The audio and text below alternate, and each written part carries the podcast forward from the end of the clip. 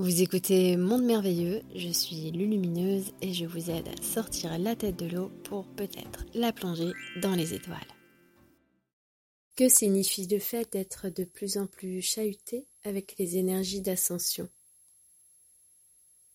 Les énergies d'ascension n'ont pas pour vocation de chahuter, mais elles provoquent, par effet de cause, oui, beaucoup de mouvements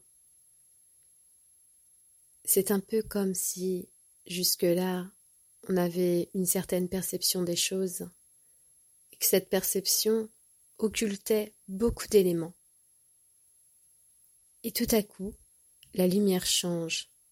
Elle est différente. Elle dévoile plus de choses.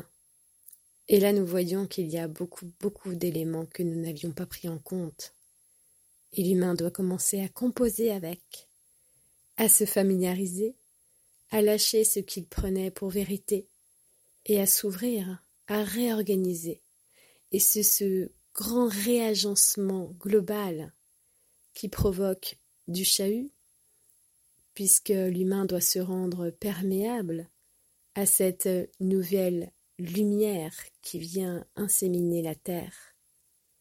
Et ce sont ses propres résistances qui vont lui créer des contraintes, et des souffrances. Mais la lumière elle-même n'a pas pour vocation de chahuter les âmes.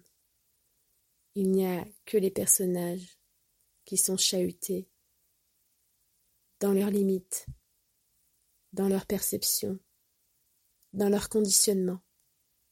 Et c'est cela qu'ils doivent abandonner, effacer, repousser, pour enfin voir au-delà de ce qu'il croit, voir en ne sachant rien, en étant une terre fertile à une nouvelle vision, une nouvelle manière de percevoir, une nouvelle dimension de la vie.